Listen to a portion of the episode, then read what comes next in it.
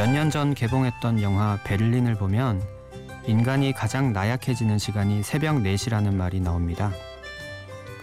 새벽 4시를 향해 가는 이 시간, 저와 함께 좋은 음악 들으시고 더 기운 내셨으면 좋겠습니다. 심야 라디오 DJ를 부탁해. 오늘의 DJ를 부탁받은 저는 김홍철입니다.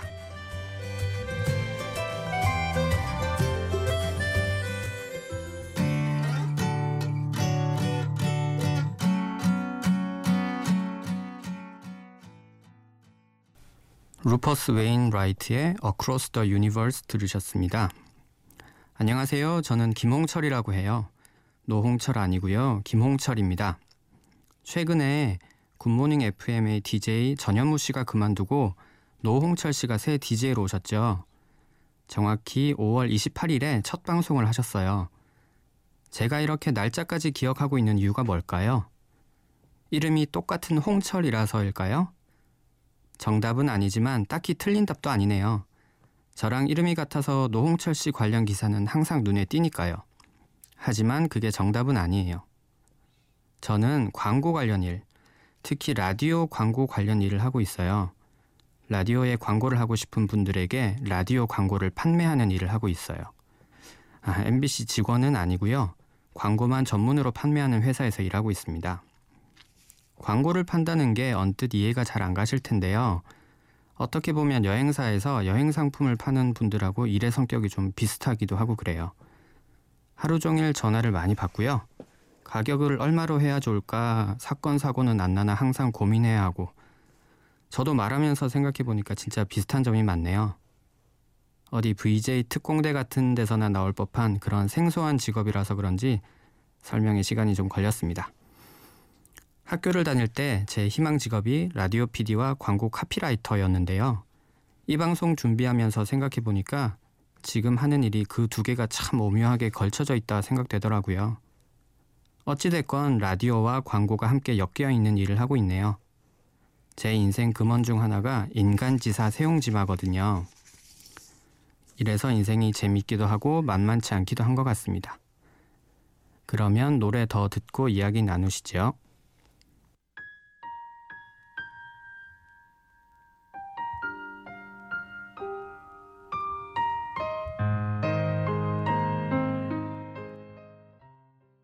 전람회의 꿈속에서 들으셨습니다. 지금 이 시간에 이 프로그램을 듣고 계시는 분이라면 한 감성 하시는 분일 거고요. 당연히 음악도 좋아하실 텐데요. 저도 음악 듣는 거 참 좋아합니다. 뭐 방송에 나와서 음악 좀 듣는다고 말할 만큼 깊게 듣는 편은 전혀 아닌데요.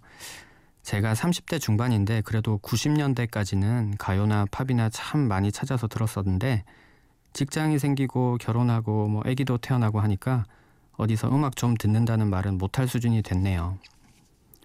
제게는 6살 차이 나는 누나가 있는데요.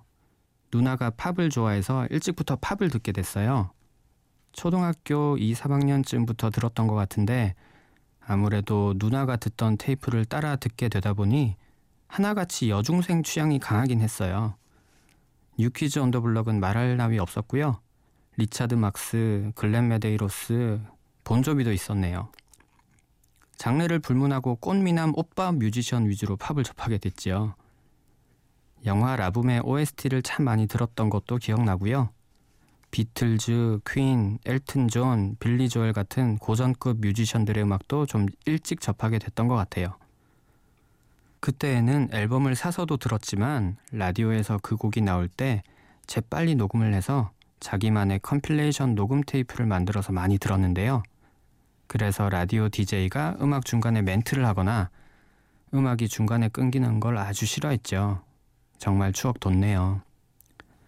중학생이 되자 저만의 음악적 취향이 슬슬 생기면서 당시 유행하던 리듬앤 블루스 장르에 빠지게 됐어요.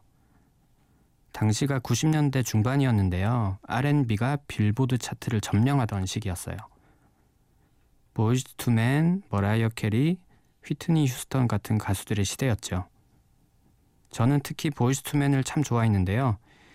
인류 역사상 R&B 발라드를 가장 멋지게 부르는 사람들일 거예요. 그 시절 저의 음악 역사에서 또 빼놓을 수 없는 뮤지션이 있었는데요. 바로 베이비 페이스라는 뮤지션이었어요. 보이즈 투맨, 머라이어 캐리 같은 가수들의 히트곡을 만들기도 하고 producing을 하는 당시 최고의 프로듀서였는데 노래 욕심도 많았는지 본인 앨범도 많이 냈었어요. 특히 For the Cool in You라는 앨범은 너무 많이 들어서 카세트 테이프가 늘어나서 나중에 CD로 다시 사서 또 무한 반복했던 기억이 나네요. 베이비 페이스의 목소리가 가장 대중적으로 알려진 노래는 아마 에릭 클랩튼과 함께 부른 Change the World라는 곡이 아닐까 해요. 제가 베이비 페이스를 좋아하게 된 곡 한번 들려드릴게요. 이 밤에도 어울리네요. 베이비 페이스의 When Can I See You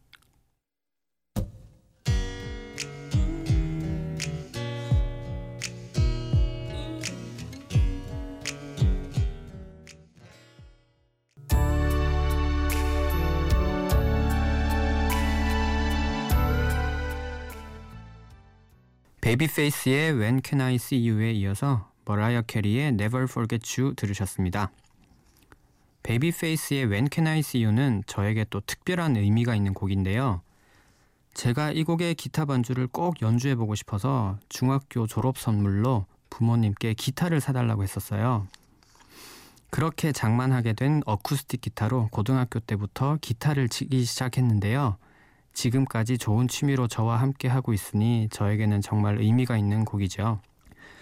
제가 고등학교 때부터 기타를 접하긴 했지만 대학교를 졸업할 때까지 흔히 말하는 방구석 기타리스트였어요.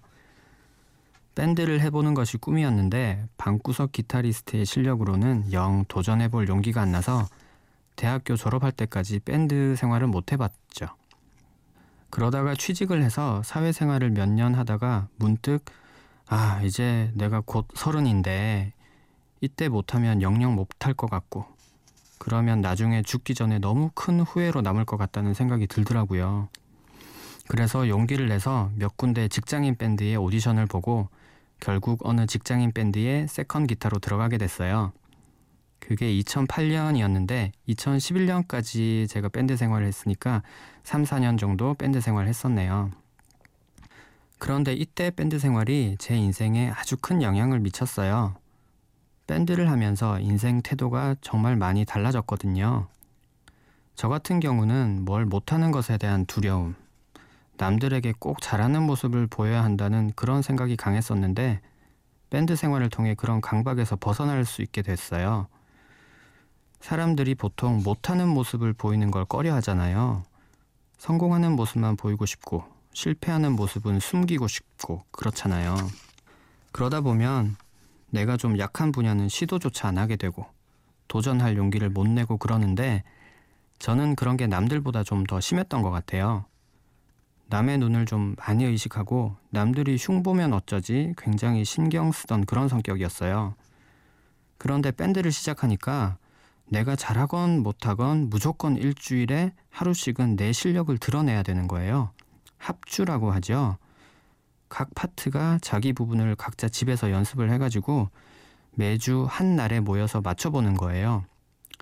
그런데 워낙 실력이 모자란 채로 들어간 거라서 매주 합주를 할 때마다 저의 형편없는 실력을 그대로 멤버들에게 드러냈어야 했는데 그게 제 성격에는 너무 힘든 거예요. 그런데 그런 경험을 한 달, 두 달 하고 1년, 2년이 지나다 보니까 어느새 제 성격이 바뀌어 있더라고요. 나의 모자란 모습을 누가 볼까 전전긍긍하고 그게 무서워서 새로운 도전도 피하던 나에게서 부족하지만 노력하는 모습을 당당하게 여기고 새로운 일에도 좀 적극적으로 도전하게 되는 나로 바뀌게 됐어요. 오늘 이렇게 마이크 앞에 앉아서 이런 소중한 시간을 보내고 있는 것도 다 그 시절을 통해 얻은 용기 덕분일 겁니다. 이렇게 어설픈데도 열심히 하고 있잖아요. 응원송 보내드릴게요. 컬렉티브 소울의 Run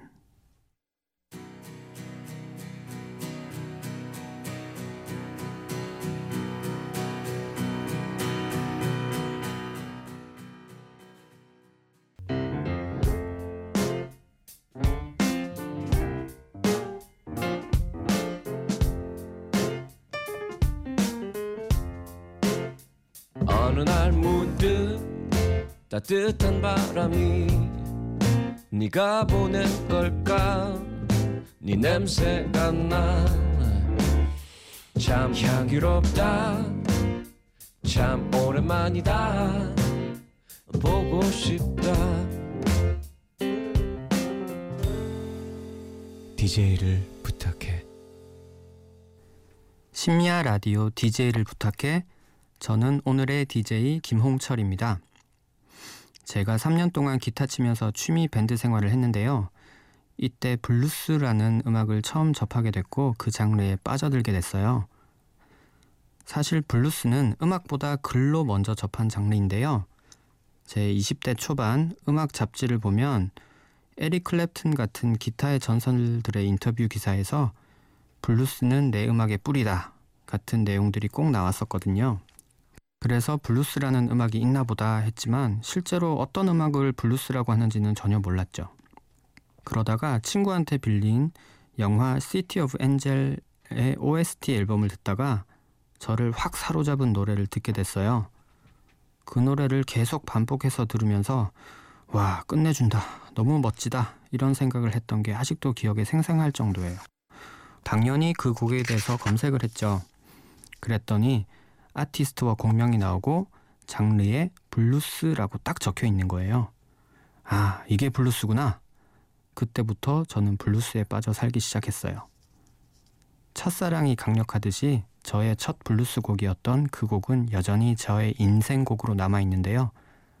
저의 플레이어에서 가장 많이 재생된 곡이고 아직도 이틀에 한 번꼴로 듣는 곡이지만 여전히 들을 때마다 좋은 곡이에요. 대한민국의 조금 특이했던 19살 소년을 블루스의 세계로 인도해준 그 곡. 지미 핸드릭스의 Red House입니다.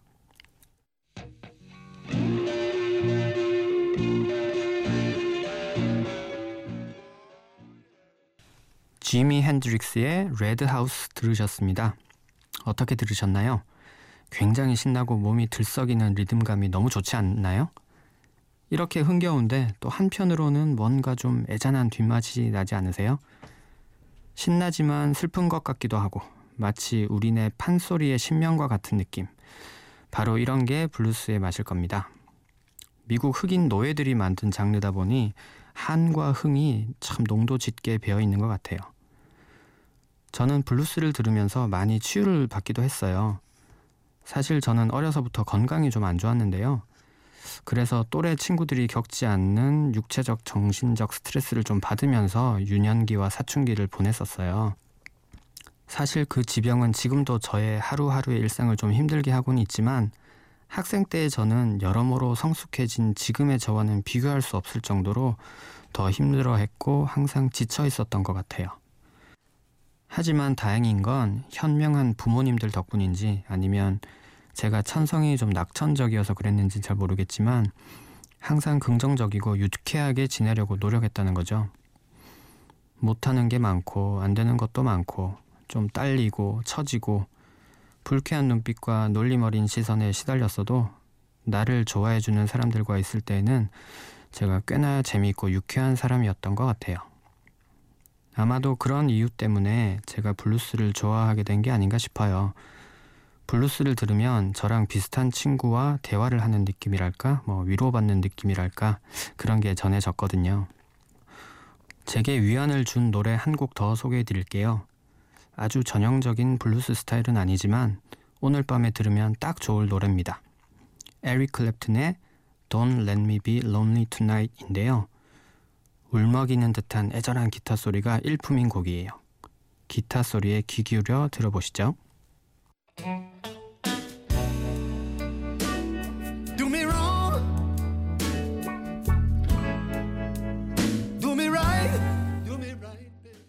에릭 클랩튼의 Don't Let Me Be Lonely Tonight이었습니다. 뒷부분에 나오는 기타 솔로 정말 멋지지 않나요? 기타의 신이라고 불리는 에릭 클립튼의 기타 솔로 중에서 제가 제일 좋아하는 기타 솔로예요.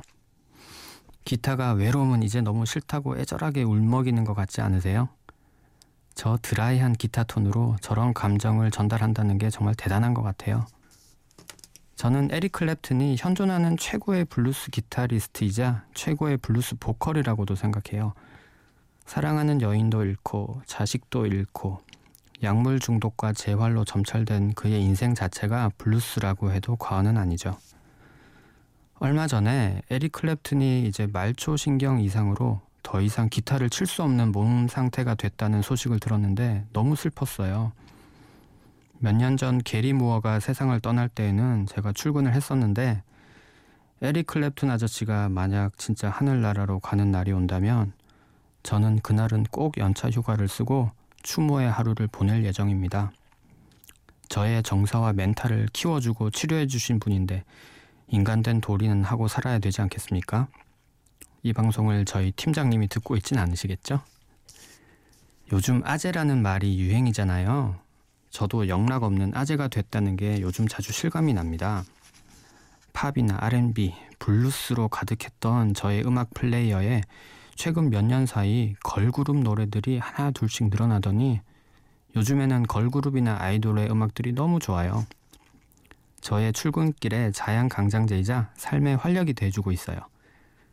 그러고 보니 걸그룹을 모르는 사람이 아재인가요? 걸그룹에 환호하는 사람이 아재인가요? 걸그룹의 음악을 즐기는 정도면 아재 소리는 안 듣는 게 맞지 않나요? 네, 저는 아직 아재는 아닌 걸로 정리하겠습니다. 걸그룹 이야기를 하니 생각나는 일화가 있는데요. 신혼 초에 제가 아내한테 소녀시대 칭찬을 했다가 혼쭐 난 적이 있어요. 나름 음악을 좀 들었다는 사람으로서 소녀시대의 노래와 퍼포먼스가 수준이 있다 이런 논평을 무심코 한마디 했는데 아내가 표정이 바로 싹 바뀌면서 실눈을 뜨고 소녀시대 누가 제일 예쁘냐 섹시해서 그렇게 좋냐며 막 몰아세우는 거예요. 그때 제가 태연이 노래를 참 잘하지 않냐 뭐 이렇게 말대꾸를 했는데 그때 그 말을 하면 안 되는 거였어요. 한동안 좀 많이 시달렸던 기억이 나네요. 방송을 통해 말하고 싶어요. 자기야, 난 음원 대박 나고 춤도 잘 추는 태연보다 자기가 백만 배 더 좋아. 태연입니다. Why?